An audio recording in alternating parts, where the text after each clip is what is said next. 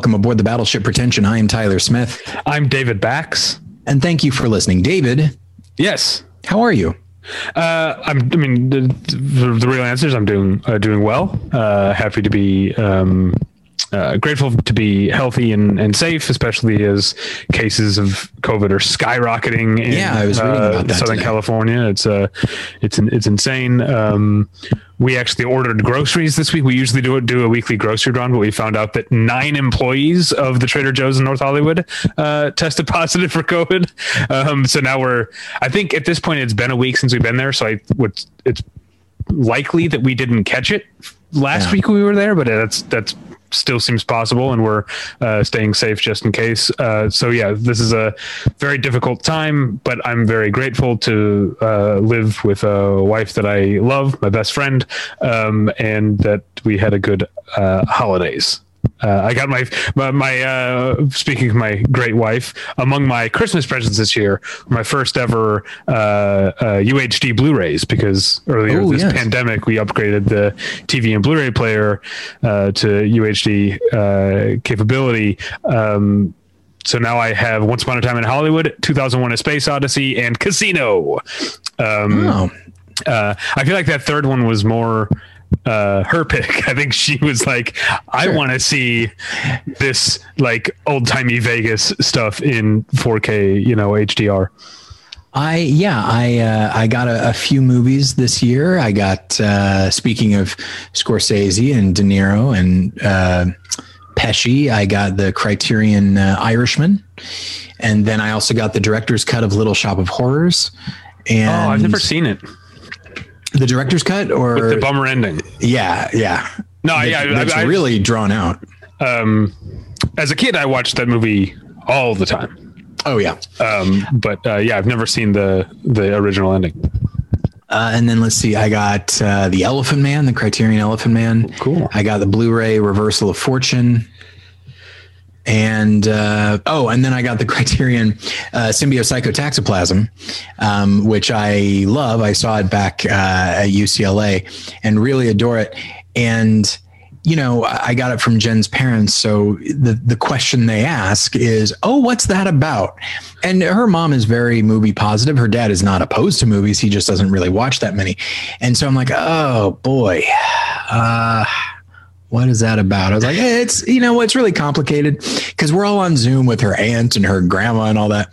And it's like, well, I'm, I'm curious. I'm like, all right, well, it's a documentary about a bunch of like college students who are trying to make a movie and then they decide they're going to make a different movie and eventually they realize the movie that they're making is about the movie they're making and, and you just saw, her mom found it very interesting and jen found it very interesting but everybody else you could just tell they're like what what, what are you doing here man um, but yeah so yeah, I uh, remember.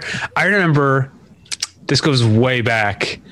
I was reading the Entertainment Weekly like fall movie preview, and this would have been like 2000 or 2001. And there was a description of uh, Mike Figgis' Timecode. that I Oh, boy. that I hadn't seen yet. I remember like I was reading it. I was with my family, and I said my my grandma was there. I said to my mom, I was like, "Oh, mom, I just read about this really fascinating movie. They shot four, you know, uh, uh, four continuous shots. All four of them are on screen at the same time, and the sound directs you which one to look at." And my grandma goes, "Who would watch that?" yeah it's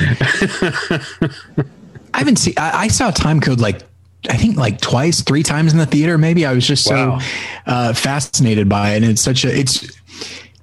I mean, certainly it's an experiment. I think a successful one, um, but uh, but I also think it's an interesting story with some amusing moments and all of that. So, and I haven't seen it in a while. I'm not sure if I would. I think it's possible that I might view it more as just an experiment at this Right. point than I did at the time. Well, this is a that's a bit of a teaser because we'll be talking about a Mike Figgis movie a little bit later on. We will, But yes. first, I want to tell you about the thing that I so the the thing I actually wanted to talk about at the top of the show Okay. um, is uh, uh, have you heard about the controversy about the Golden Globes and the film Minari? I just recently. I, I mean, I know it's a recent thing, but uh, just happened a couple today, ago, I think. just today, I, I noticed it, and it's just the Golden Globes, right? That uh, Yeah, yeah, yeah. The, the the because the Oscars have their own, you know, when it comes to foreign films, they're sub, Yeah. you know submitted by the country officially, you know, so it's a Yeah. different way of of doing it. But the Golden Globes are saying Minari, uh, and also I guess the Oscars can, something can compete for compete for foreign film and for Best Picture. I guess the Golden Globes Best Picture is reserved for Oh. American films It's or American films by their definition because because more than 50% I think of the dialogue in Minari is in Korean okay. It does not qualify for best picture and can only be considered a foreign film Yeah. and um Now, I do think that they don't the Golden Globes don't they specify foreign language film because I think Apocalypto, something that's like is an American funded film, uh, I think was nominated, or I- I think- something else, but something like that. well i think um i mean you and i had a similar conversation i think just last year about the farewell that Oh, i yeah, think yeah. The term foreign language film is maybe something they need we need to to take another look at because uh according to the article I read in the Washington Post today when I looked this up, roughly 20% of households in America don't speak English as their first language. And so that's a significant percentage of Americans. You know, we don't have an official national language in in in, in this country. So uh, a significant percentage of Americans don't speak English at home.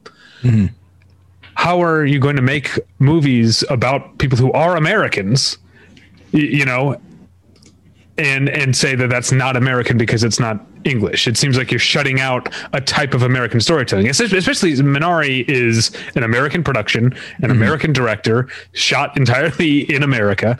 Um, by all counts, Minari qualifies as an American film. It's just that a significant por- portion of the movie is in Korean. I wonder if uh, a movie that is now 20 years old, uh, almost 21, uh, I wonder Traffic. I mean, Traffic, a good portion of that movie, almost everything in regards to Benicio del Toro's character is in Spanish. Yeah, that's a and yet good I don't think, yet I don't think that stopped the, the Golden Globes from nominating it.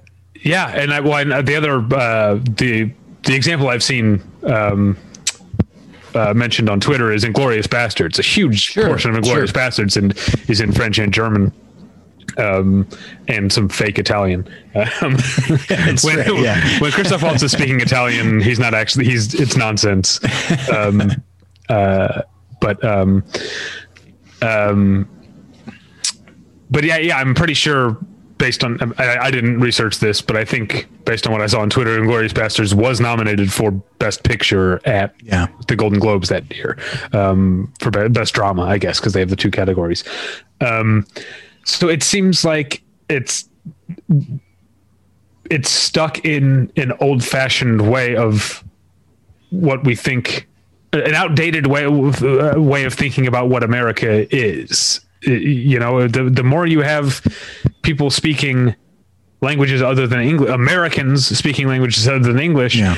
the more reason there will be to make American movies that are not predominantly in English. And we can't.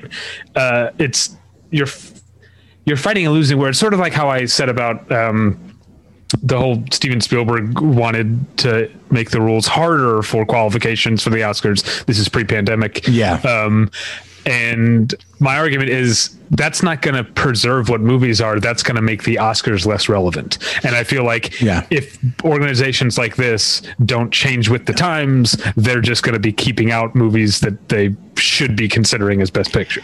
Yeah, and I, I mean, you know, I feel like the Golden Globes, uh, from a relevant standpoint, are hanging by a thread anyway. uh, so, yeah, it's although you know what I mean. I, I do know people. I guarantee if there were a bigger star in Minari than Steven Yeun or Will Patton, they would find a way to nominate it for Best Picture because that's, That's- what the you know Golden what? Globes like is big stars. That's definitely for sure. Uh, yeah, and that could be it. I mean, you know, what did we, what did we just talk about? We talked about, you know, Traffic, which features among others like Michael Douglas and Catherine Zeta-Jones. We talk about Inglourious Basterds, which is Brad Pitt. You know, whereas this, it's like, yeah, it's not not big stars. Um, the kind of movie that could yeah. make someone a big star, at least with with movies, because Steven Yeun is already well known for TV. Yeah, I would say within uh, certain yeah. corners of the internet, Steven Yeun is a huge star. But I, sure. but that's uh, uh, yeah. I never and I never saw Burning. I know that he's yeah. apparently very good in Burning, but. Uh, yeah, yeah. Um, but here he's the here he's a good guy. He's a well, bad guy in Burning. Um, what range? I don't even mean to be sarcastic, but uh, no, it's uh, it's just you know, it's yet another situation where I mean, David, you and I have been at this a, a while, and I'm still a little iffy on who the Golden Globes are, uh, on what the Hollywood foreign, interesting word there, foreign yeah. presses. Uh, how they vote, who they vote for, how they determine things, how they categorize things. Like it's just why anybody talks about them. Uh, well, I know that we make fun of the Golden Globes, and rightfully, but I know that the Hollywood Foreign Press actually uses the the the money that they earn from the ridiculous award ceremony to fund a lot of like restorations and okay. and, and archiving and stuff like that. The, they, I think that the HFPA does a lot of good work for film. The Golden Globes are kind of like a circus that they put on to fund it. I think. Yeah. And I mean, admittedly, like from an award standpoint, it is seen as sort of like the not necessarily hip, but like the the the more edgy kind of awards where oh the host could say anything and hey uh, you know people are are drinking at their tables and that sort of thing. So I yeah. I think that that's from an award standpoint, people I think that's the appeal there. I do I I do have a a, a fair amount of like a fair number of memories of like the Golden Globes awards ceremony, like someone being saying something kind of outlandish or whatever it is. So um, there's that, but yeah, it's as as a predictor, as an indicator of quality, like just for basically for our purposes, you and me and our listeners. Yeah, it's mm-hmm. it's nothing. Who, who gives a shit? Yeah, that's a that, that's a good that's a good point. But um, uh, yeah, I just wanted to bring because I think this you haven't seen Minari yet, right? No, not yet.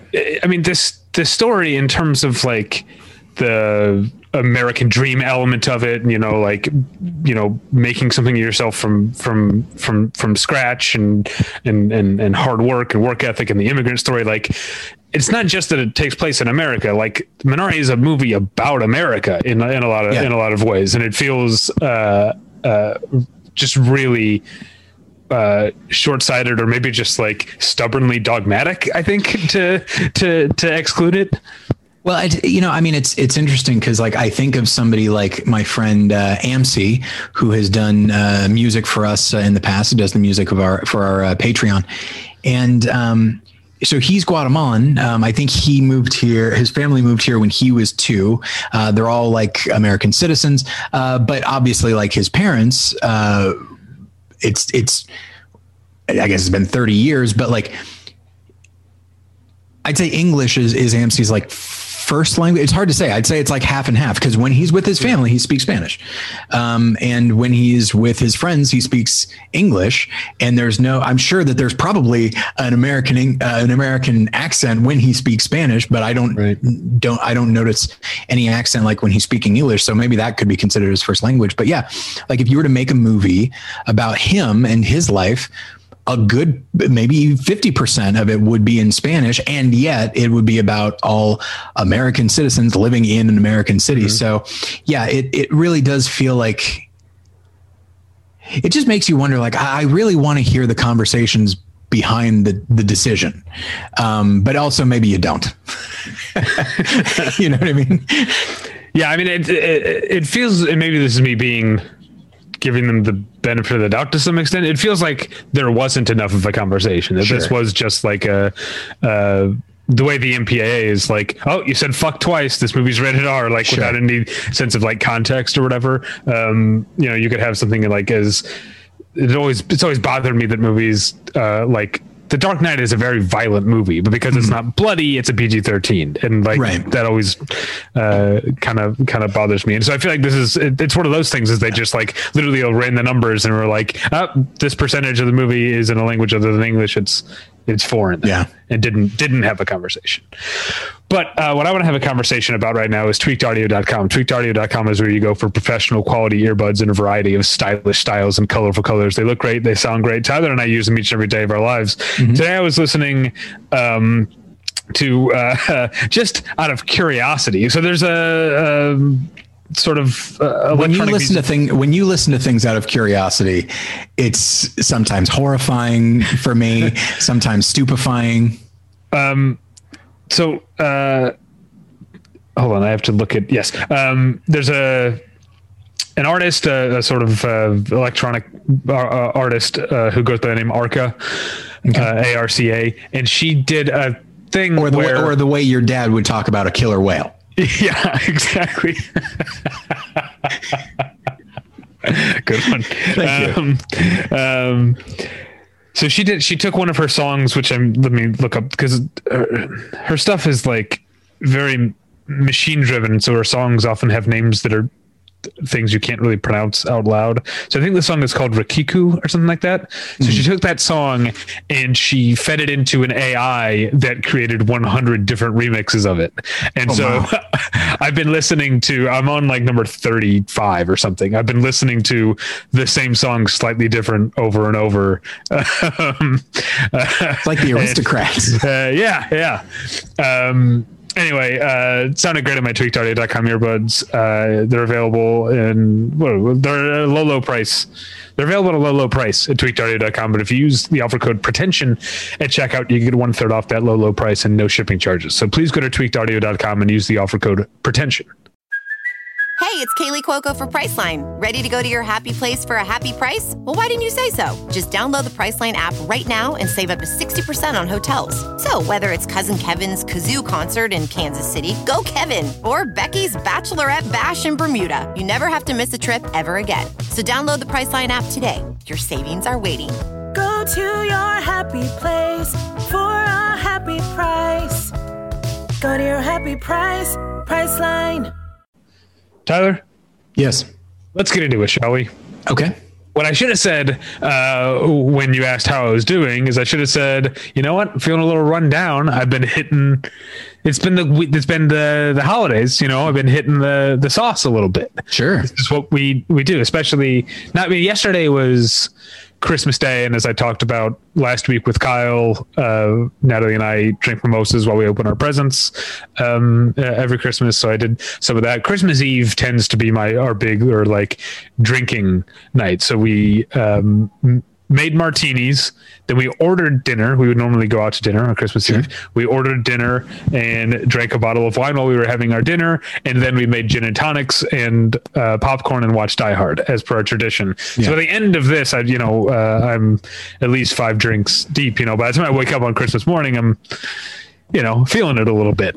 The Um, time you wake up on Christmas morning, it's the 26th. yeah yeah um so uh uh and of course this is all just a trial run. I mean, this year is different, but this is all just a dry run, not literally dry run, but a, a dry run for New Year's Eve, which is Yeah. one of the big drinking holidays of the year, um, alongside obviously St. Patrick's Day, if you're one of those people. Uh, I am I am dreading New Year's Eve because as you know, I live in a neighborhood that enjoys fireworks. I mean, And- yeah, you especially, but I would say most of Los Angeles lives in a neighborhood that enjoys fireworks. But I do think you have a have it, uh, Yeah. Especially from your point of view, especially bad. From my point of view, you're lucky. no, I actually we get lots of fireworks in this neighborhood too. I and people they they lit off a few, you know, Christmas Eve. Um but like when it's New Year's Eve and what's more it's like oh, it's the end of 2020, people can't take can't stand this year and under, you know, it's understandably so I'd say. Um Well, because everything's going to be peachy keen gonna- on yeah, January twenty first, twenty twenty one. Exactly. Everything's going to the, Um, the sky, the clouds are going to clear out of the sky. Yeah, Uh, it's uh, God or nature, or whatever you want to say, is a real stickler for dates. Um, but uh, yeah, no, it's I'm because the fireworks on Christmas Eve were kind. We're not necessarily far away. They're probably a block away, loud enough, certainly. But like, I think they're going to be on my street. I'm positive they're going to wake the kids up. Yeah, Like, sure. and that's going to be when you've got the night shift, as I do, uh, that's going to be a problem. And I'm going to murder everyone on my street. Oh, I'm so sorry. Yeah. Or I will that's- take my screaming kid, walk up and say, Do you want to do something with this? but anyway, Uh, yeah, I am pre- uh, preemptively sorry for you. I, uh, I, I, uh, I mean, as you know, like I'm bothered by noise anyway. Um, but now it's like, okay, before it was like, there, it was freaking out the cats. I'm not thrilled with that. But now it's like, okay, now I, you know, the cats, there's only so much I can do to like soothe them and that kind of have to let them take care of themselves. Whereas, whereas with the kids, it's like, it's my responsibility to try to get them back to sleep, knowing full well that another one could go off in five minutes, you know? So anyway, I'm, I an old have- curmu- I'm an old curmudgeon. I get it. we have the most, in some, in many, in many ways, the most skittish dog imaginable. Our dog Darla um, is very, very nervous, very shaky. So, like, we'll be like just lying on the couch watching TV late at night, and you know, be late at night, and you know that the house like creaks, the building like creaks a little bit, and if there's like a creaking sound, she's suddenly up on her feet, looking around left Yeah. and right, and yet fireworks don't bother her, and I've realized. I think she feels safe in this apartment, and as long as the sounds are staying outside, Yeah. she's not bothered by it. It's so weird. Like So if you fireworks were to open the on. If you were to open she the window, still knows it's outside because Okay. because on Fourth of July we were like nervous, like what's she gonna do? Um, and our neighborhood went. I'm sure yours is even worse, but our neighborhood went fucking crazy on on Fourth of July. Oh my, It yeah. was so loud here. Um, she doesn't care. It's outside. Yet the other night we lost power for a little bit because of a huge fire, like a block and a half Hmm. from us, uh, knocked out the power for a little bit. When the power comes back on, and like our fridge beeps or like things like that, Yeah. that scares the shit out of Darla because it's it's coming from Yes. inside the house. It's it's such a weird thing. It's the softest little like beep. And she's like, "What the fuck is going on?" She would hate like, when a stranger calls. uh, yes, exactly. uh, you're on a roll. All right. Um, so uh, this is all to say I was talking about drinking because we are uh, in celebration of this time of the year. We're going to talk about movies about drunks. Many of them are going to be depressing movies about drunks. I found here's the going to be a couple that'll be fun. I'll say that. Well, uh, maybe um, you had a different experience than I did in putting together your your list, but I kind of realized that movies about fun drunks kind of taper off over the years. Like I feel like Oh, that's maybe sure. as a culture we we're taking alcoholism more seriously, and so like one of the first things like Harvey, like Elwood P. Dowd from Harvey, like you don't get that kind of portrait of an alcoholic anymore who's like like Just the most charming pleasant guy. Yeah. yeah. Yeah. Yeah. No, that's for sure. Um, yeah. My, my first thought is, you know, the thin man where Nick and Nora Charles, but Nick especially is just drunk all the time. And not only is he very pleasant, he's very charming and brilliant. Uh, you know, Right. and so, and that was kind of the idea of sort of the lovable drunk or the town drunk. Like it, it wasn't seen, even though it was definitely a problem, like it wasn't culturally depicted as a problem. At least in the U.S., until to my knowledge, The last Weekend, um, and I think that's probably one of the reasons that The last Weekend won Best Picture, Director, Actor, that sort of thing, because it dealt with an issue that other people weren't really dealing with. And then you would see it again in um, uh, the best years of our lives, where uh, the Oh, Fredric March think to put that character, on my list. Yeah. you know, the Fredric March character is clearly. I mean, they're all dealing with some kind of trauma, trauma or or PTSD. Um, but with him, like he's he he's coming home to a pretty well, uh, pretty wealthy family and a good job and all that, and yet he drinks a lot. And his wife um, notices, and other people notice, and it's a re- it's a really great performance because it's not it's not the kind of thing that would announce itself immediately. And I feel like you know, uh, a movie. that- I know that you aren't a huge fan of The Lost Weekend because it really plays it. It lays it on thick, which is I would agree. it- yeah, it, which which I think it does. Um, and over the years, um, I think the the idea of how how stealth alcoholism can be uh, it started to work its way in into movies the idea that like someone has a problem but it's you know that they have that there's something not necessarily wrong but there's something off and you can't even quite place it and you're like oh they might be they might be drunk all the time. Like that's not a great thing. Um, and I will say, by the way, that I have never been drunk in my life, and uh, my fondness for alcohol is very limited. Um, I've had an occasional glass of wine here and there, um, which I have not minded. When we went to Scotland, I did have some whiskey, uh, and didn't necessarily mind that either.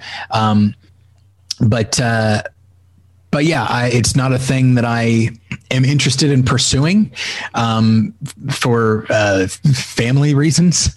Um, and so, uh, yeah, so I'm going to be speaking purely from the perspective of watching these movies. Like my my picture of alcoholism granted i know i know friends who've who've dealt with it uh, in either in their families or in themselves.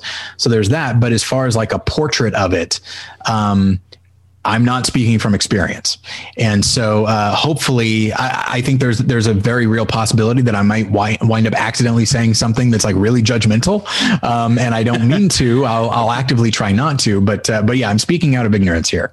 Well, I mean, I've I have been drunk before. I would like to think I'm also not familiar with what it means to be an alcoholic. Sure. But maybe that's for other people to, to, to judge. I feel like uh, I just sent you a text.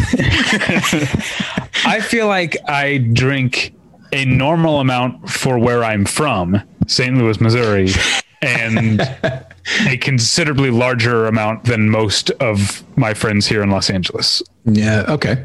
Uh, that's that's my experience, or even Chicago. I feel like those are drinking towns, and I feel like yeah. Los Angeles is uh, um, not as much of a drinking town as uh, and part of that is that we like we have an earlier bar like last call than other major cities you know right. in st louis it's three in chicago it's four where chicago has two licenses. There are bars that close at two and there are bars that close at four.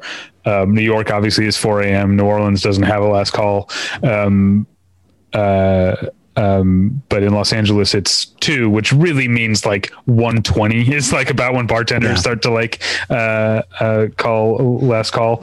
But um, yeah, I grew up in Missouri, which is a state that um, after Louisiana probably has the most lax drinking laws in the country, and that's a big part of that is because Anheuser-Busch is yeah. almost as old as the state itself and has been a, a big lobbying force uh, uh, uh, in the history of, of, of, Missouri. So it's there are things that there are things about the laws in Missouri that uh, there is no, at least on a statewide level, there is no open container law in Missouri different hmm. municipalities have their own so you can't just like sure. you shouldn't just drive around with a beer in your car because you could very likely be driving through a town where that's not allowed. But mm. this, as far as the state of Missouri is concerned, it is not against the law to have an open container in your vehicle.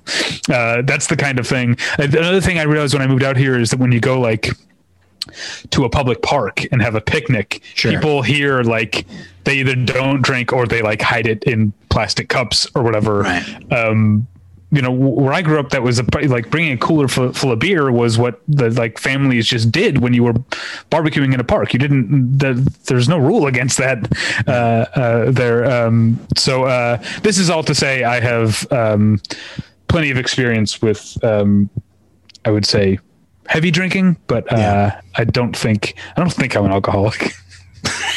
I, I guess you know now. I will say that like you know, once I uh, w- when I was driving for Lyft, I drove uh, you know the night shift as as I call it, and right. uh, and certainly I got a lot more requests around 1.30 or two a.m. in Los right, Angeles, yeah. and uh, that's usually when it was like. The, only a handful of people were ever like unpleasant. Um, most of them were extremely pleasant, a little bit too pleasant, uh, and it's the kind of thing where like this is a little uncomfortable. Did you ever have anyone try to get in your car with an open container? Oh yes. Yeah, yeah. I because um, I also drove for Lyft for a bit years ago, and that happened. That happened only happened to me once, but I would imagine it that time of night was probably something you had to tell people they couldn't bring. No, yeah. you can't bring that bottle of beer. yeah, which in a they, party bus. Yeah, which yeah they uh, don't respond super well to. Uh, and then, of course, it's like, oh, I'm driving someone from one place, you know, it'll be like a 25 minute drive. And they decide around minute 12, like, I've had enough of not having, uh, of not drinking. And so then they will open a container. And it's like, well, we're on a freeway now and I can't really pull off or anything. And, and so I'm like, hey guys, I don't think you're allowed to do that. And there's like, it's fine. We'll be really careful. It's like, all right, fine, whatever. It's, you know, but it's because, but you would be on the hook. I would get driver. yes, exactly. That's, that's the. Yeah, people are assholes. Don't Yeah. do that. Don't do that to your Lyft or, or Uber driver. Uh, Yeah. please. Uh, all right, so that's enough jawing about uh, about drinking. Let's talk about movies about drinking. yeah. Um, I mentioned I mentioned Harvey. I, I, I just have an alphabetical list here. I didn't really. I wish I had thought. I wish I had thought about Harvey. I completely, despite being in the play uh, in in high school, I completely forgot about it. But I do remember at the time, uh, like I played Doctor Chumley, and I loved the part, and I loved the play, and I remember thinking like, seems like an odd play to be doing in a high school in like southern Missouri because this character is drunk all the time. And it's like this is a, it's an odd uh, odd choice but it, it went over very well. Uh, yeah, well, let's maybe let's let's start by focusing on older movies that have sort of uh, pleasant drunks or, or funny drunks, like Walter Matthau and the Bad News Bears. sure. Um, yeah I remember at one point. It's been a long time since I've seen the Bad News Bears, but he like cracks open a beer, pours a little of the beer out, and then tops it off with whiskey. yeah and drinks the, like now it's ready. Um, yeah uh, but then he ends up. Uh, uh, but it's he. But it's not like a, a lot of stories would then be, oh, he overcomes this problem. He he doesn't. No, he keeps he drinking. doesn't. In fact, at the end, the kids are drinking beer with him, which is one of my favorite uh, details about the end of Bad News Bears. yeah it's uh and similarly i would say the movie uh, arthur um Which I've never seen. from 1981, I want to say, um, which features uh, Dudley Moore and sort of the the the performance that people most associated with him.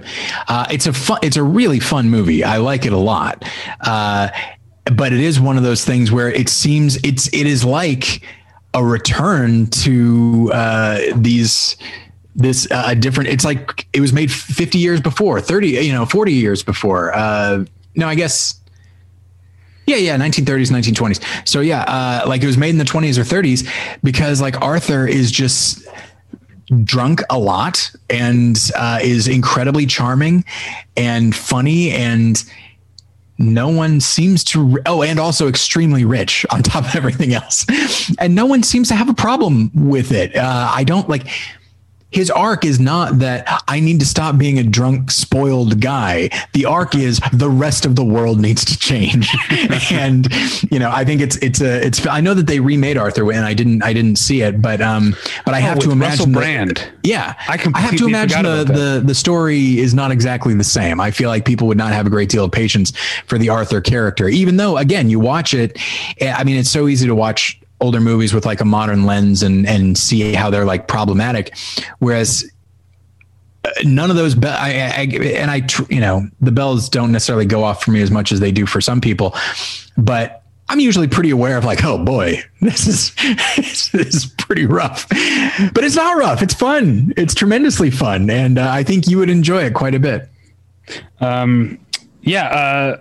Uh, uh, well, speaking of uh, uh, Brits who are probably drunks, I kind of put like just James Bond in general. Oh, a absolutely. Very heavy drinker. Um, I didn't get into martinis until later in my life. I kind of felt like I had to get to a level of having enough class Sure. to uh, to order uh, to convincingly order a martini. I Do feel you like think you have arrived there? Oh yeah, yeah. I I have plenty of class now. Um, um, I, it's almost like I feel like a bartender will know if I if I tried to order a martini before I was ready, a bartender would know would know and would say, "I'm sorry, I can't give you a martini. You're not Right. uh, you're not ready." Um, my wife and I, uh, when we get martinis together, we have noted that our orders are as far apart as two drinks can be and still be considered both martinis. because she likes a dirty vodka martini and I like a gin Gibson, which Okay. is uh, um, the, they're completely they basically have nothing in common except for vermouth, um, and that they're like cold, but they're technically still both martinis. Um, How does one? Okay, I do need to. Be, we do need to be careful. It doesn't just turn into an episode about drinking. But I do. Ha- I wind up having so many questions because it's so Okay. far out of my own personal uh, realm of experience. Like, like how do you just? I mean, there are so many different types of drinks and different concoctions and and all that sort of thing. Like, how do you arrive at like? like how do you decide what to try on a given day or or during a given event or whatever it is Well, I mean, sometimes if there's an event, there might be a signature cocktail. I'm, Sure, I'm not sure, sure. Uh, but a lot of times it is it is situation specific. Like a um, a steakhouse usually calls for uh, like I'll usually have if we're going out for like a nice dinner. Yeah. We will have we will do like the cocktail round first, and I'll often have a martini and then have a wine with my steak. Okay. Y- you know, um, because it, it it it fits. Also, uh, uh, who knows if I'll ever go to Las Vegas again? Feels like I mean I could go right now; it's open. But um, Yeah. Um, but friend of the show, Frank Feel My Wrath McGrath. Um, whenever we go to Vegas together, the first like we check into the hotel and everything, and the first thing we do before we hit uh, the the casino floor or whatever is we go to one of the nicer bars in whatever hotel we're staying at and start with a martini. That's it. Just feels like it's a it's a corny like sort of classic Las Vegas thing to to to do. Um, uh, so yeah, that, those are the situations where I'll have I'll have uh, a, a, a martini. Obviously, if it's like if it's an outdoor daytime activity, I usually like a, a a lager, a light beer, like is what is is is called for. Um, if it's a um, uh, like a bar at night that has like a not like a sports pub type bar, but like a, a bar bar, like a um, almost like club ish. I'll usually have like a, uh scotch and soda or something, something that I can um, that I feel like I can sip on and order a few of without it. Um, you know, still being able to uh, operate my phone at the end of the night and stuff like that. So it's all it's all situational. okay I think. Is, are there any drinks that you spec- that you've had that you specifically do not care for Oh, probably. I mean, I'm not really um, big on the. Uh, is it anise or anise? Uh, that's the licorice flavor that you get. Um, uh, when we were in uh, the Yucatan, we went to Merida for our uh, Merida, Mexico for our sort of delayed honeymoon. Um, I loved everything about the Yucatan food wise. I did not like that all of their cocktails, like local cocktails, taste licoricey because that's just a that anise flavor is a common flavor there. I don't like um, um, uh, absinthe either. I mean, I know like absinthe, it's like it's like a cool thing to try when you're young because it's Sure. like uh, it's very strong and there are like you know rumors that it has hallucinatory properties. It, it doesn't. It's just a strong uh, drink. But um, um, uh, yeah, um, I forgot what I was going to say. Uh, sorry, I was just thinking about a joke from um, BoJack Horseman, which we're not talking about. We're talking about movies. BoJack Horseman is a great uh, show about uh, an alcoholic, and there's a part when he's at the restaurant that he owns, and he's like, um, he's like, uh, "Give me, give me a drink, something strong." And she pulls out a bottle of poison, and he's like, "Not that strong." And she pulls out a bottle of vodka, and he goes, "What is this breakfast?" And then she pulls out the absinthe, and he's like, "That's it."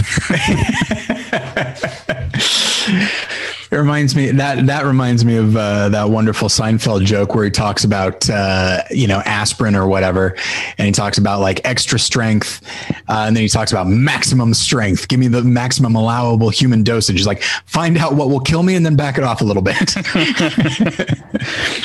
um, okay, Uh, so okay, so uh, uh, I'm trying to think of more. I don't have that many fun ones. Um, I don't I don't really either. I mean, when you think about it, stuff like The Hangover, which admittedly is all about like these characters who are dealing with the sort of the negative effects, but they're still zany effects of being drunk. Yeah. And but also, I feel like um, the hang something like the Hangover or Animal House. Like I don't think of like binge drinking as being the same. Like I feel like alcoholism is something that is Yes. sustained. I You know, Yes. it's not like.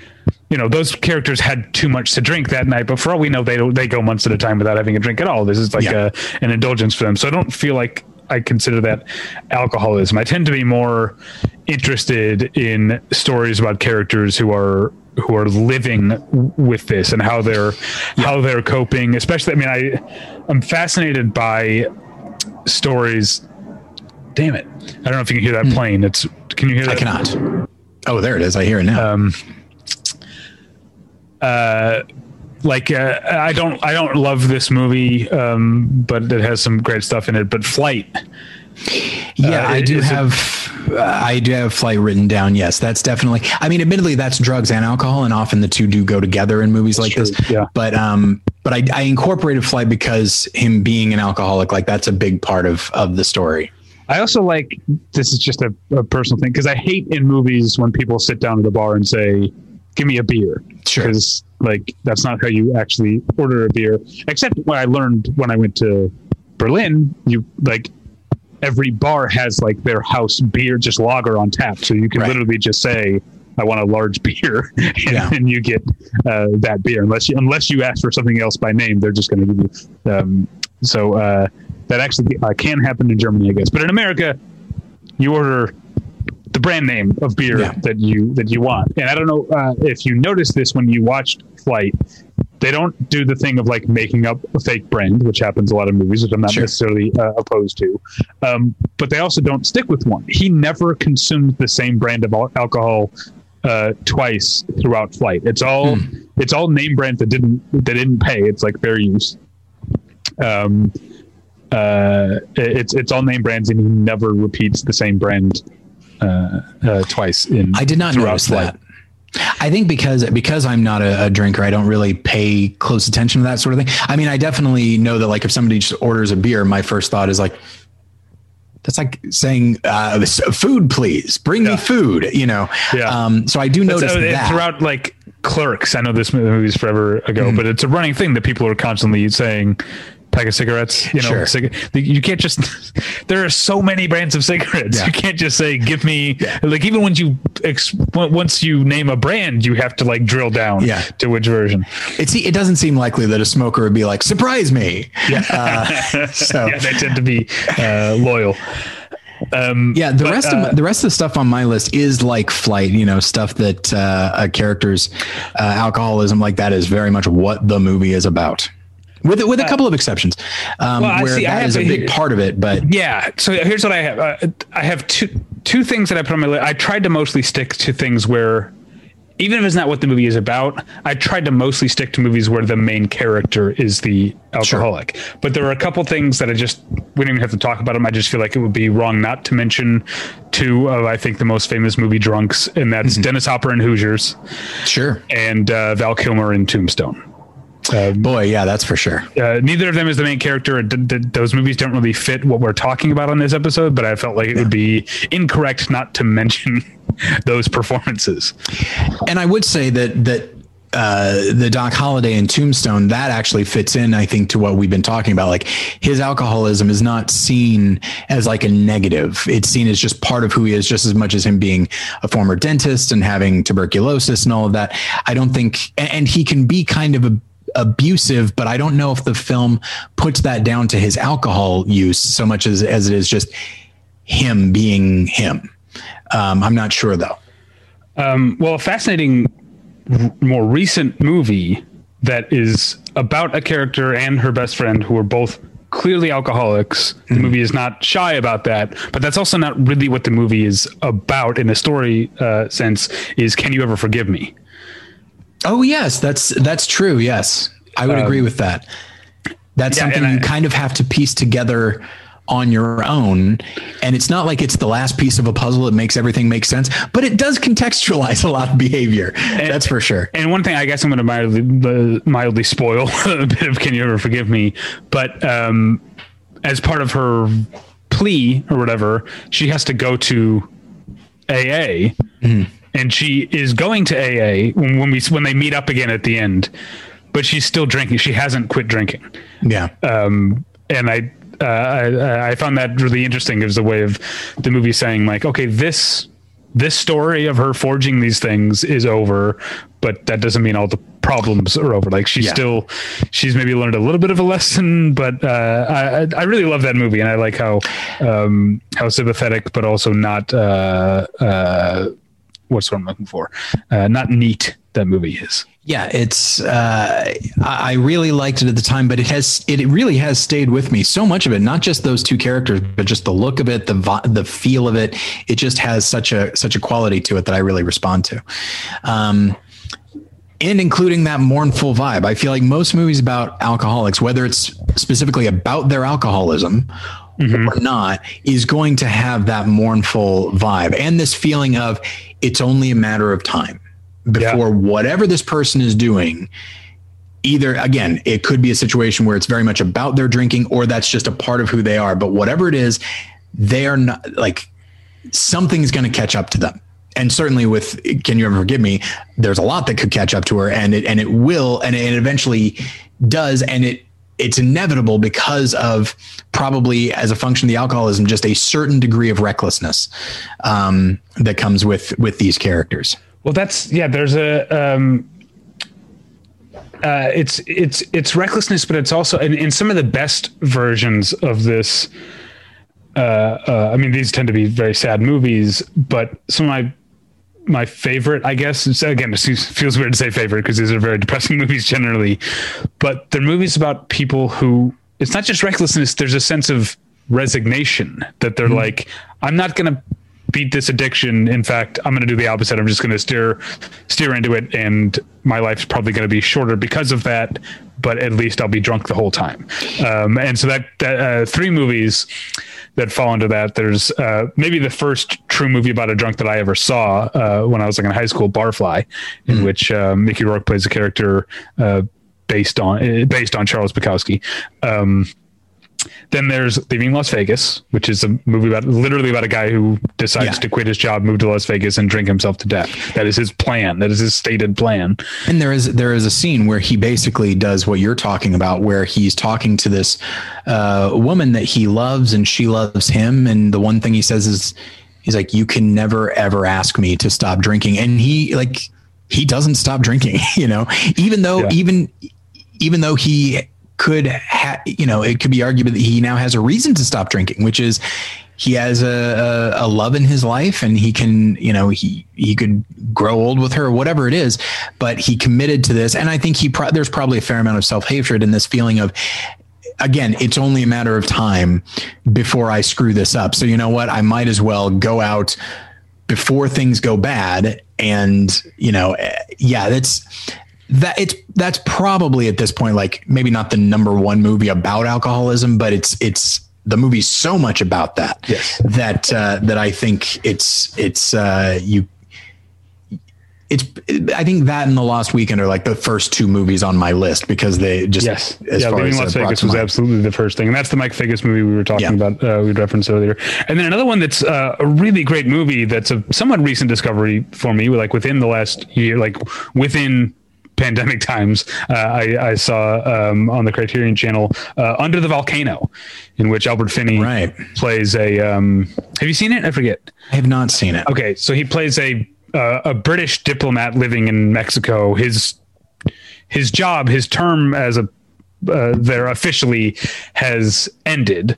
He could his wife is like I will come back to you. He's you know his wife is like left him, but she's like I'll come back to you. We could go back to England. We could go. Yeah. You could do whatever you want. And he's basically is just like, nah, I'm just gonna stay in this like uh, small Mexican city and drink all the tequila until I die.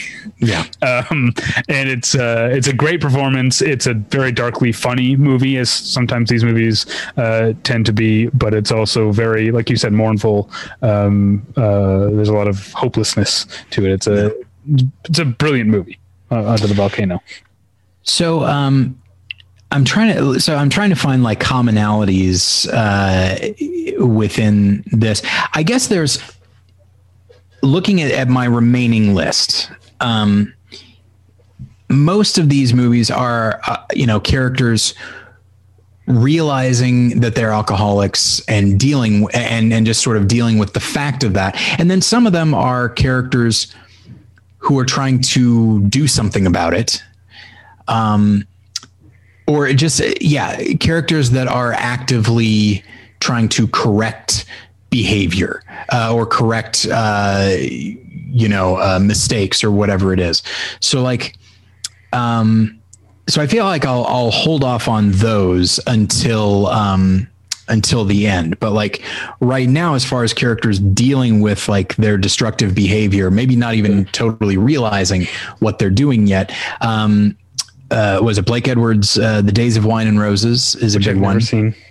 It's it's very good, and that one feels it's it was made you know I think 15 20 years later, but it feels sort of of a piece with uh, the Lost Weekend, albeit it's it's a little bit less. Uh, melodramatic but it still has moments of of melodrama to be sure but uh it's it's sort of the beginning of serious Jack Lemmon, um, and there's still humor and charm to his to his performance, but uh, but there's a real tragedy there as well. And it is a situation where there are two characters that are romantically involved and they're alcoholics and one decides to get better and the other does not and like the Oh. the sadness of that Well, that reminds me of a movie I think neither of us has seen, but uh, Yeah. our, our our friend Susan Burke uh, wrote a movie called called Smashed. That's Yeah. exactly about that, about a couple who are uh, a married couple who are alcoholics together, and she gets sober and he does not.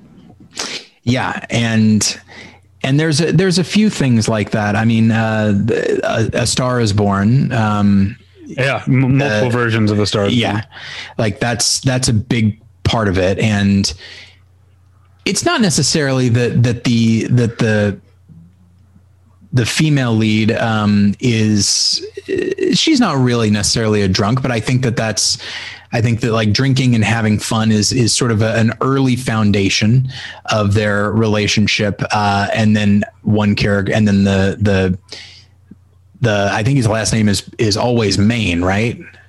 right. Yeah, um because I know I know it's not Jackson. Uh, that's the that's the the recent film, but um, but I think it's is it like Norman? Oh yeah, Mrs. Norman Maine. Is that?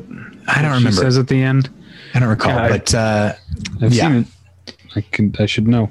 but I think that's you know. I, I, and I guess a lot, uh, some of these do have to do have to do with like romances uh, or or something like that, and there's often a tragic element to it as well. Um, the Hustler is a movie where our main character, uh, I, I'm not sure if I'd say he's an alcoholic, but he's probably on his way to being one, um, and but the the the the girl that he falls in love with, she definitely is, and that there's there's all kinds of like self-destructive behavior there um, and then similarly uh, years later uh, Paul Newman would play an alcoholic in The Verdict, and there's a there's an element Yeah. of romance there uh, as well that, for any number of reasons, goes goes wrong. But uh, I there's a lot that I love about The Verdict, but from the standpoint of alcoholism, which again I have no basis, I have no personal uh, basis for comparison. But as far as movies go, The Verdict seems to be the one that like really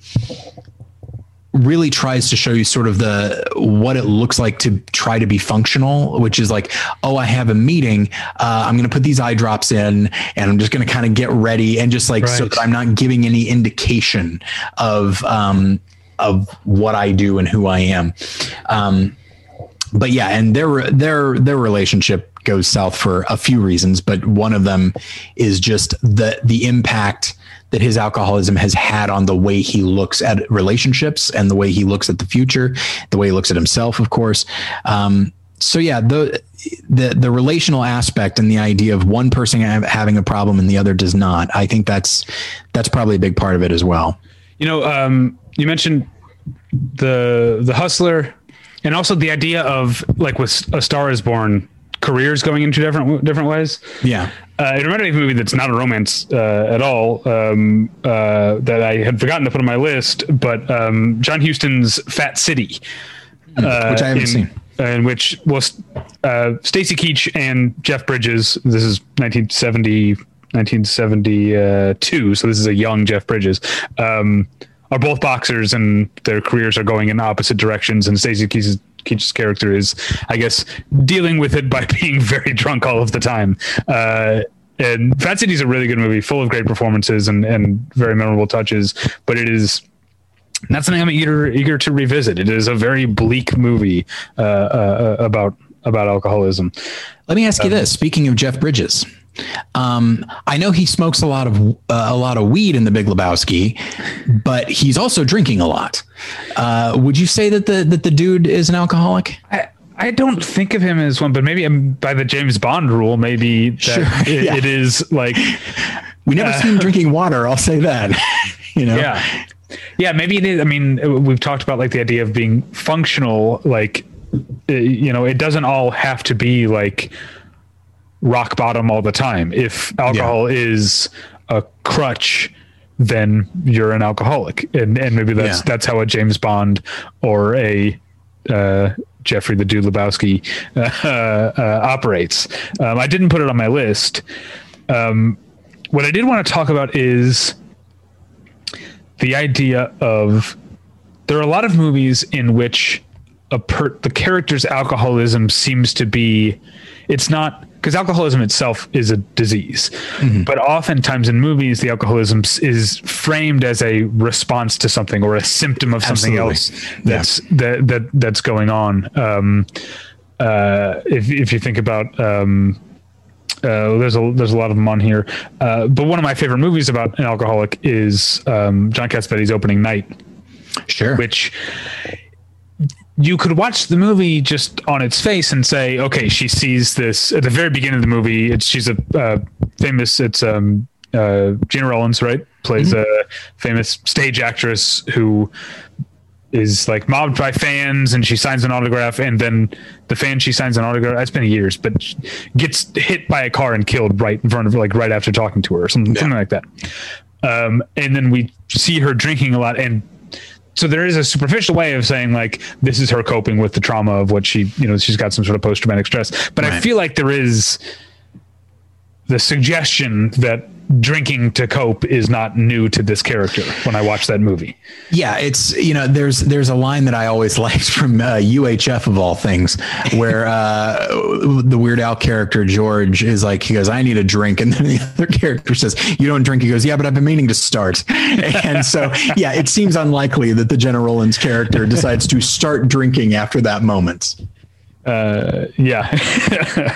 um, uh, and I'm trying to think of others uh, where where a lot of these it seems like like whatever happened to Baby Jane. It's like oh she's her career's down the toilet, and so she's uh, it's and so she's drinking. You know, it's not. Uh, uh, uh, I think- it's not always. Go ahead. Oh no, it's fine.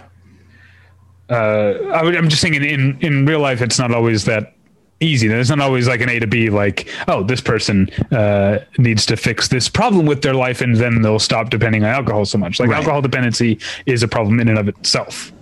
It's one of the things, you know, uh, a movie that I don't particularly like, but it's the the the follow up to Unbroken, um, which to me, it's like I always thought the the Unbroken story. I mean, it's such a it's so harrowing on its own, but it very much is about this guy who actually, because of his PTSD, very extreme PTSD, does develop uh, a drinking problem after he's safe, uh, and then like he has to try and deal with the the emotional ramifications of what what has happened to him in the war but then the alcoholism persists. And it's like oh shoot like this is still around. Uh, and so i feel like that's it, it's not handled partic- it's not a particularly well made film uh, which is why the first unbroken frustrated me. It's like if if they had tackled this other aspect at this level of quality because i think the acting is really good i think it's really well shot uh, the first unbroken um, that uh, it, that's the name of it, right? Unbroken, the one Yeah, by yeah, yeah. Angelina Jolie. Okay. Yeah. Um, but uh, yeah, and I'm trying to think of uh, like I think the the character Patrick in Manchester by the Sea. I'm pretty sure he's probably an alcoholic or at least has a drinking problem before what happens happens, and from then on, it's like okay, this is this thing. That no reason to help- fix it now. Exactly. Yeah, absolutely. Um, but uh, yeah, and then I'm trying to think. Uh, everything else, with with one exception, um, everything else is kind of this this uh, movie about characters trying to get better. Um, Okay, well, I've got. go I- let's let's save that because I'll I'm going to run down a few where Okay. people are not trying to get to Okay. get better. Um, well, there's the very recent movie Another Round, uh, that's the Danish Right. movie by Thomas Vinterberg, which is about a group of high school teachers who decide to try and stay a little bit drunk all the time, and it doesn't go very well. But also, the movie doesn't entirely. Uh, the thing that's so fascinating about Another Round is that it really gets what is fun about drinking to excess sometimes Y- you know it, it gets that that that looseness the the confidence and and and, and the sort of things um that i think um are sometimes i think rightfully missing from movies about alcoholism because uh yeah, but um, once you get to a certain point, maybe that's not even what you're chasing anymore. You're just uh, uh, addicted. But there's uh, something to be said for sort of like how I don't think Trainspotting is a movie that glamorizes heroin use, but it's also a movie that recognizes that people start using heroin because heroin feels fucking great, I guess. Yeah. Uh, I wouldn't, that one I wouldn't know. Thank God. I don't know anything about heroin. Um, but uh, so uh, another round is a is a fascinating uh, recent movie. Let, let me run down some others where people aren't uh, aren't trying to get better. Um, uh, Joaquin Phoenix and The Master, sure. sure. um, and then uh, well, did you see the Spectacular Now? I didn't. I, as I was researching this, it popped up on a few lists, and uh, but I uh, I didn't see it. because that that's a movie. I, I don't think that movie's. I think the movie has. So there's some things that soured me on it, but uh, what's really fascinating is that the movie almost understands that Miles Teller, Miles Teller's character, is not planning on getting better anytime soon, and so the focus almost becomes like we just got to get Shailene Woodley away from him. like Yeah. uh, uh, he's a danger to himself and others, and she's the closest other, and uh, that that becomes the. But it's a it's a uh, fascinatingly sad portrait of uh, alcoholism starting at. I mean, he's still a high school student in that movie, um, and you know we norm- normally in movies we see grizzled old drunks at the end of the of, Yeah. of the line. You know, the idea My, Milo Teller being like, and it's one of those things like in high school and into college. People tend to, you know, kids when they first start drinking tend to indulge a lot anyway. Um, so it's maybe kind of ignored that someone who's a 16, 17 year old could already have uh, a serious drinking problem. Yeah, I I know somebody who whose son um, would just like start drinking uh, at like like he would get home at from school at like age sixteen and would like go up to his room, grab the bottle that he had hidden, and started drinking, and he would and that would happen every day. Wow. And so it's just like, oh, this is like that is full on alcoholic behavior. Um, Um, a couple more to run down here uh, where characters don't seem to be trying to get better. Who's Afraid of Virginia Woolf? sure. Um, Withnail and I. I yeah, I would agree. Yeah. And speaking of British comedies, I think one of the rare recent comedic movies to also take alcoholism seriously is The World's End, which I kind of teased when we Oh, when this topic came up a couple, a couple episodes ago. Um, uh, I, I think that's a uh, a great like. uh, There's a lot of character work being done there with Simon Pegg's character. I Um, think that's I think that's a career best performance for him too. I think he's adding he's he's layering on a lot of stuff there. but it's also still like fun. He's still funny a lot of the time. Um, and then the other one that I, uh, I almost didn't put on here at first, and then I like my wife and I were talking about this list. Um, I feel like I mention Natalie all the time on the podcast now, but look, that's I spent all day every Yeah. day with her. That's uh, who I'm talking to about these things. So, um, uh, yeah, no apologies. I, I like talking to my wife. Yeah. Uh, and she was like, and I was like, I don't know if I'd consider Sideways a movie about an alcoholic. Like this is a connoisseurship for him. This is something he's into. And my my wife was like, yeah, but it's he's clearly got other things going on, Yeah. and uh, some of the some of his behavior and some of the way he, you know, when he goes to um, the like big corporate winery and just Yeah. dumps the spit bucket in his mouth, like that's yeah, very gross and and not the behavior of someone who's just in it for the pure love of, uh, uh, you know, a pure oenophile. And there there comes a moment where like it I think it's the first um like the first dinner that he and Thomas Haden Church had with Sandra and Virginia Madsen. And Thomas Haden Church specifically says he's like, "Hey, don't go to the bad place."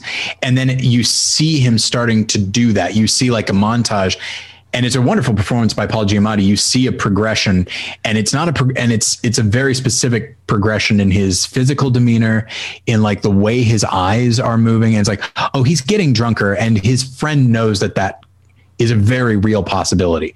And when when your friend like knows enough about you to say, "Hey, be careful not to do this," that's that's probably an indication that you at least have a problem. And I think Miles absolutely does. I also I'm reminded just now you were talking about the the with the verdict, like the picture of someone like planning things around their alcoholism and stuff. And like when when miles is like uh, i planned it so we'll start here and so the more we drink through the day the closer we get to the hotel. Like so he's already starting his day planning to Yeah. uh to get too drunk to operate a vehicle. Yeah, so I have a few of characters that I think are not even even if there's a self-hating aspect to them, uh, they don't seem to either acknowledge they have a problem, want to do the hard work to get better, um, or they may just not know how, and uh, then it's over. One is is a true story, Pollock, about Jackson Pollock, uh, played by Ed Harris. Um, of course, if you were to talk about any number of of uh, true stories about artists, you know, whether it be Hemingway or Bukowski or something like that, you'll probably find all kinds Yeah. of uh, movie drunks.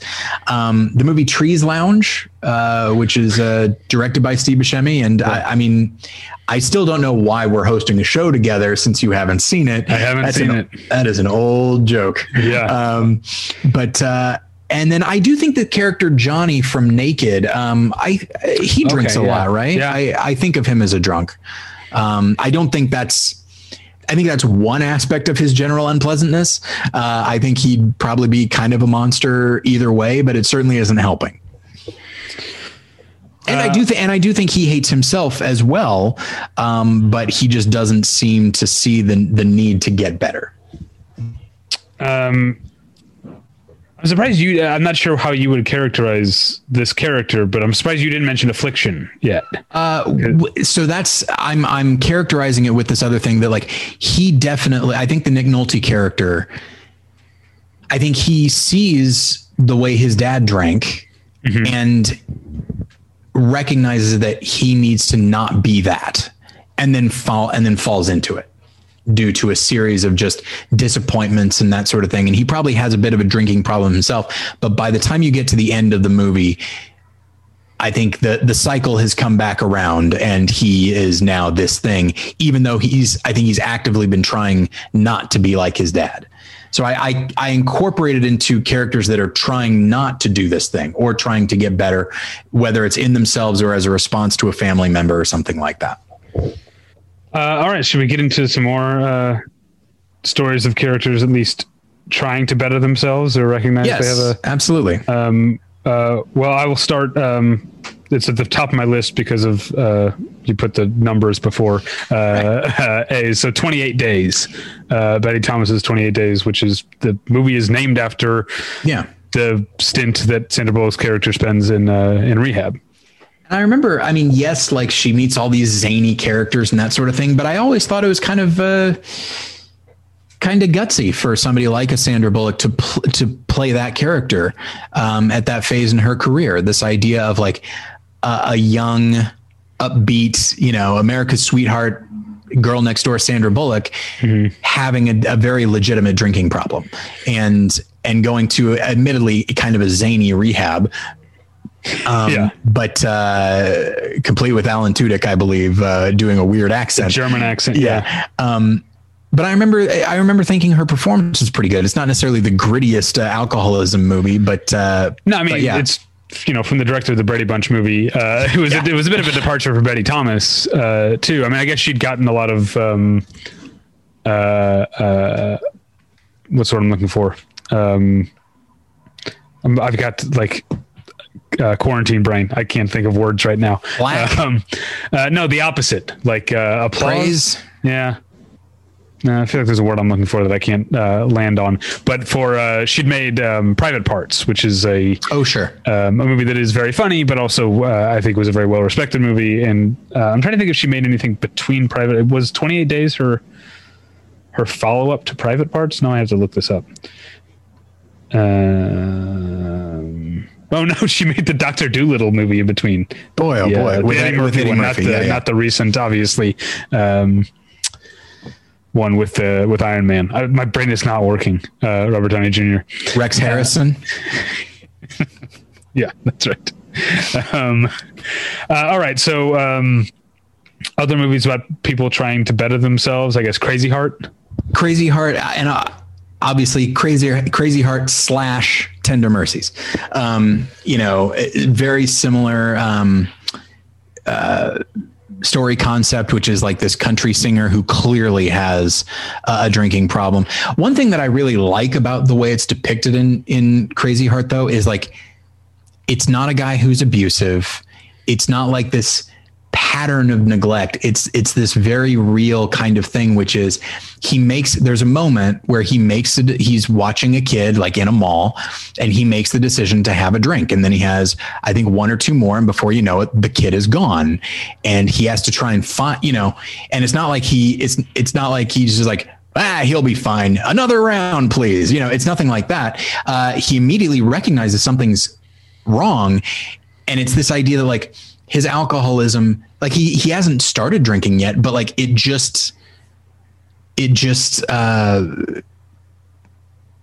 it just sort of hampers the way that he functions even when he's not drinking. Like oh there's the yeah. opportunity to drink. Why would i why would i not take advantage of that? It's like well because you're currently looking after a child in a mall. That's why. Um and so i remember that that moment. It's like that looks that again and this is not i have i have no basis for comparison but like that looks about right to me. Like just making a little decision thinking what's the worst that could happen? You know and uh and then thankfully nothing happens to the kid but it's this idea that something easily could have. And that's uh and that is that is uh, uh uh a bit of a catalyst for his his relationship with Maggie Gyllenhaal to kind of go sour and for him to recognize yeah okay I think I probably need a problem uh, I have a problem and I need help um and then Tender Mercies I think when the movie starts, I think the Robert Duvall character is pretty much at rock bottom and is making the decision to to get better. My my reaction to that scene in Crazy Heart at the time was, what what is this weird mall bar? Like, is this is it a restaurant attached to the mall that has a bar or like? That's how I that's how I read it. Yeah. okay. Um, so uh, another movie that nobody knows about. It was one of you know I was in uh, I was in high school and I was just renting everything that looked even mildly good. Uh, the movie Drunks. Okay. From uh, 1995, directed by Peter Cohn, um, starring. Uh, let's see here. It's it's really just. I think it's based on a play. Um, Okay. Yeah, by Gary Lennon, who adapts his own work, and it's just a series of monologues uh, at like an AA meeting. Li- Look at this cast: Richard Lewis, Sam Rockwell, Amanda Plummer, Kevin Corrigan, Parker Posey, Dianne Wiest, Faye Dunaway, uh, Calista Flockhart, and I know that uh, uh, his now his Spalding Gray, Spalding Gray, um, Wow. is in it as well. It's I gotta see that. yeah, so it's like these different. It's these different. Faye different. Dunaway, by the way, also from Barfly. She's Yes, the that's she's right. the uh, the rich alcoholic. um, uh, yeah, so she's obviously got some experience playing drunks. And I've actually never seen Barfly. I know I need to, but um, I, I know you're a fan of Barbet Schroeder, the director. I am. I am. Uh, but like Richard Lewis plays the main character, and so the- actually, uh, he he's in a meeting, and then he actually he I forget if it's you know the the. Uh, the anniversary of some terrible thing, but he leaves the meeting and just goes on a crazy bender. And Richard Lewis, who is very pu- uh, very public about his struggles with alcoholism, and it's a wonderful performance by him, like in the in the meeting and out of the meeting, and it's really impressive what he's able to do. You don't think of him as like you know you see him on on uh, Curb Your Enthusiasm, and he's delightful. Uh, but here, like he has to really kind of plumb the depths a little bit, and I think he does a great job with it. Um, the director Peter Cohn is actually a, a documentarian, um, mm. but his first film, I believe, is Drunks. And uh, so, if you want to see like really good actors deliver pretty good, uh, like pretty solid monologues, really it's, it's, it's worth checking out. Um, you reminded me of this is uh, not just alcohol, also drugs, but the recent uh, Tommaso, um, the the recent oh, right. Ferrara movie, um, Willem Dafoe plays a character who's in recovery, and there are multiple scenes that take place at like AA and NA meetings, and it's the rare movie about someone who's sober that doesn't include a fall off the wagon. That's that seems like. Hmm. Um, there's a lot of times it seems like when you're watching a movie or a TV show where a character's like, "Oh, I've been sober for however long," I'm already knowing like, okay, at some point, uh, you know, yeah, uh, I mean, it just had like. Um, Natalie and I are watching uh, Catastrophe, the Amazon series, sure. which is great. Um, Rob Delaney and Sharon Horgan are fantastic. The rest of the cast is fantastic. I really like the show, but yeah, it starts with like the first scene. He's like, "Oh, I haven't had a drink in years since yeah. this," and then uh, yeah, they they waited until the beginning of season three, but uh, they did eventually do uh, then off an off the wagon arc, of course. Che- uh, Chekhov's beer, yeah, uh, exactly. so to speak. Um, so the last one that I have is uh, for a long time it was just one movie, but now it's another, uh, and that is The Shining. Uh, followed, that was the last one on my list too. Followed by uh, Doctor Sleep. Uh, yeah, um, and that's an interesting because that's someone who obviously knows he has a problem, has yeah. a, has addressed the problem, and I guess technically doesn't have a drink the entire movie. But I, I don't know yeah. how we want to like. Hard to say if but if when they find his frozen corpse in the maze at the end, we're talking about the movie mm-hmm. version here. Um, if they drew blood from that corpse, would it actually test? Would he have a blood alcohol yeah. content in that in that blood or not? I feel like no, but I don't know. Uh, I don't know how things work in this this crazy backwards hotel. exactly. That's how I would describe it. Um, yeah, uh, and then Doctor Sleep is is a is a very good movie. Um, oh, okay. I, I, don't necessarily love it, but it is very good, and I really appreciate what Ewan McGregor is doing because he does play a grown-up Danny Torrance, who himself, you know, has you know he's had to deal with the trauma of living the life that he of his childhood and the father that he had uh, and then also having the shining and trying to figure out what to do about it. And so he falls into alcoholism himself and then uh, seeks help and and all of that and realizes that as we were talking about before, uh, first he needs to deal with his alcoholism and then there are these other problems as well.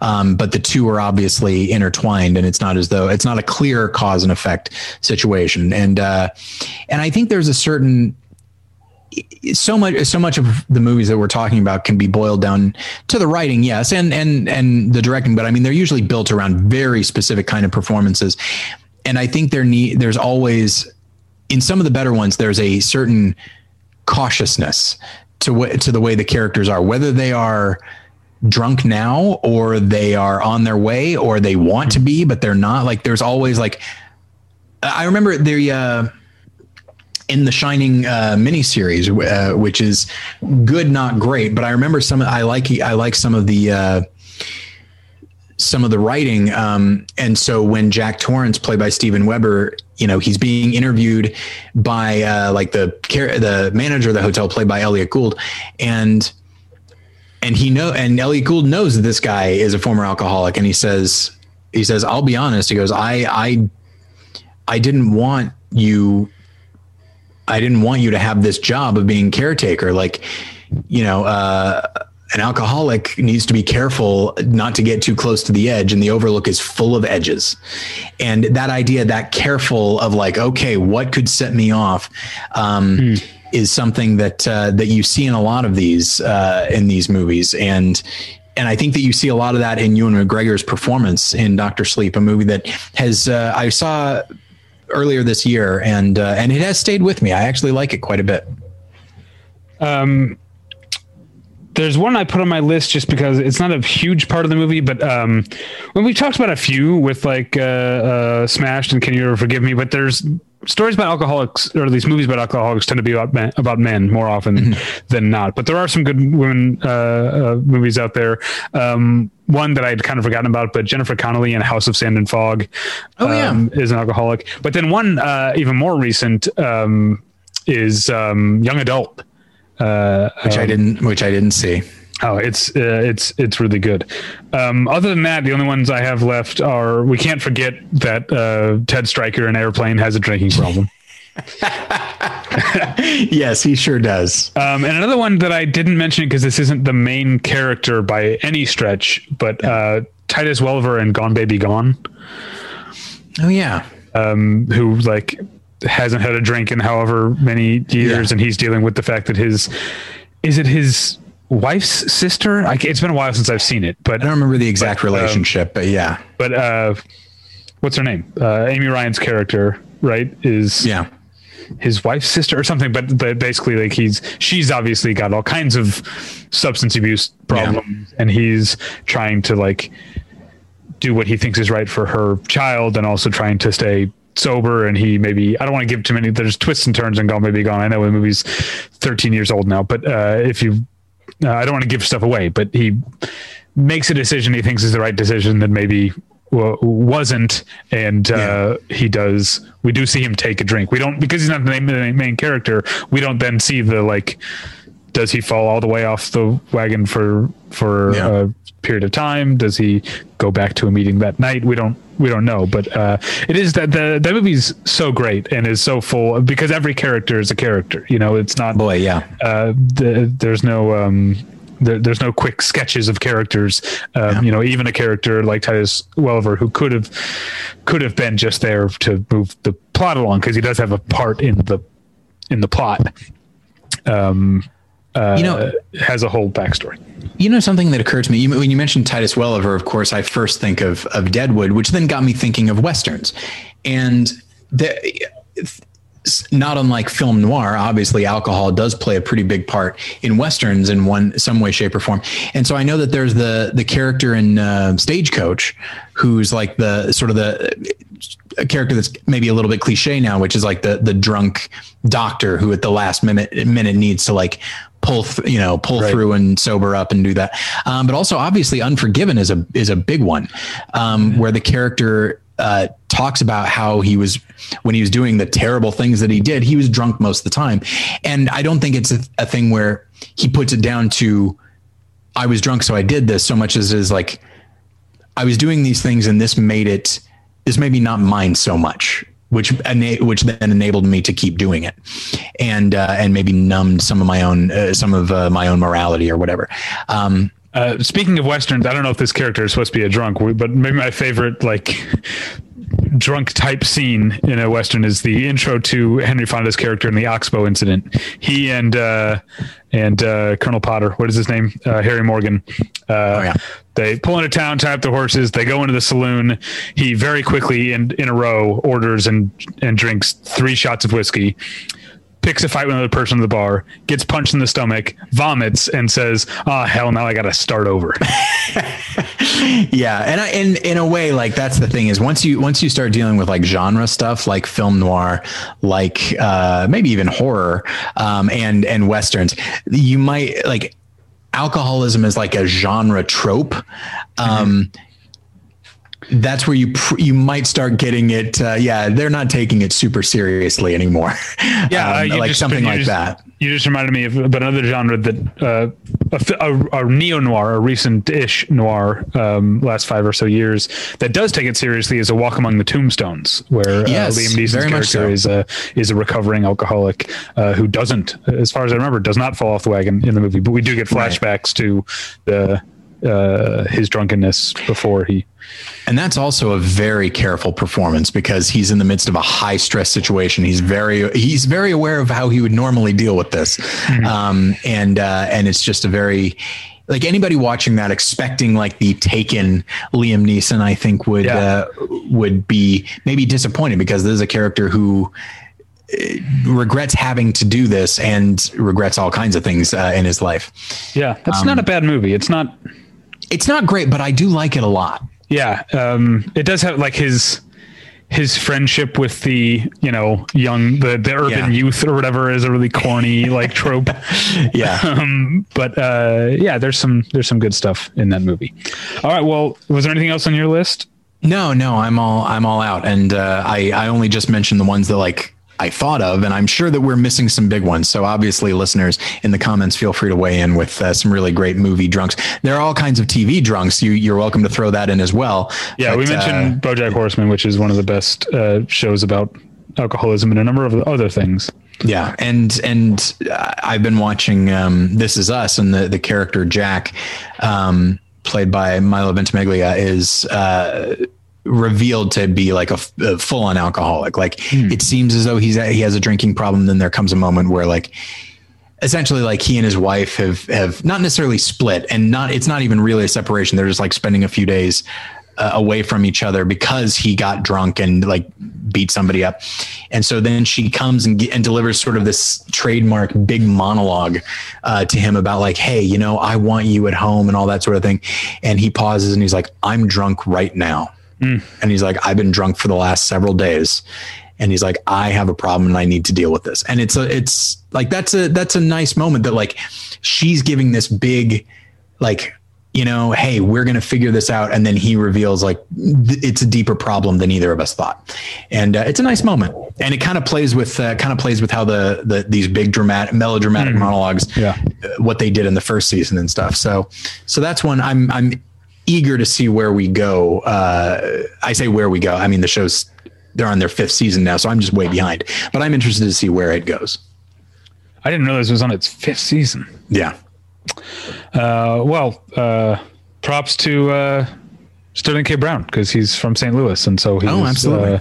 uh, more important to me than other actors. Sure. Not every other actor. There are a few. but they do have one thing in common. Well, uh, you can find us at battleshippretension.com. You can email us at david at battleshippretension.com or tyler at battleshippretension.com. You can follow me, David, on Twitter at Davy Pretension. Uh, God, this week I reviewed, hold on, can I remember, you think I can remember off the top of my head, the seven movie reviews, eight if you count The Midnight Sky, but that came out on the 23rd. Sure. But I, I reviewed seven movies that came out on Christmas. Can I remember them all? I don't No. know. I hold on. Dear Comrades, Night of the Kings, Wonder Woman 1984, The Truffle Hunters, Soul, and two others. I don't know what they were, but uh, uh, I reviewed all, uh, all of those movies at battleshippretension.com. Go and check them out. You can email, uh, or sorry, you can follow Tyler on Twitter at Tyler Pretension. Tyler, do you have anything to plug this week? Yeah, over more than one lesson. Um, I've started the the show up again. Albeit, you know, I'm not exactly sure how often episodes will come out, but uh, the most recent episode is a Christmas related episode in which I talk about a Charlie Brown Christmas. Um, and then I uh, there'll be. Uh, Coming up, uh, it's not there yet, but coming up, uh, I'll, I'll be doing an episode about "Blow the Man Down," um, which people are so eager to hear me talk about. Uh, before I went, before I like went off the air to like you know I did my paternity leave or whatever, um, I did like an episode about uh, words on bathroom walls and infidel. And it's just like. Wh- Why am I doing this? Nobody cares about these movies. But I like that because you care, and that's going to make the do. content better. Hopefully. All right. Uh, well, let's keep referring to the things we pour our hearts into as content. Let's make sure to keep. Yeah. Sorry, You know what? I like to view it on that. as content. What do you think of that? Uh, no, I'm never content. Uh, well, thank you at home for listening. We'll get you next time. Bye. Bye.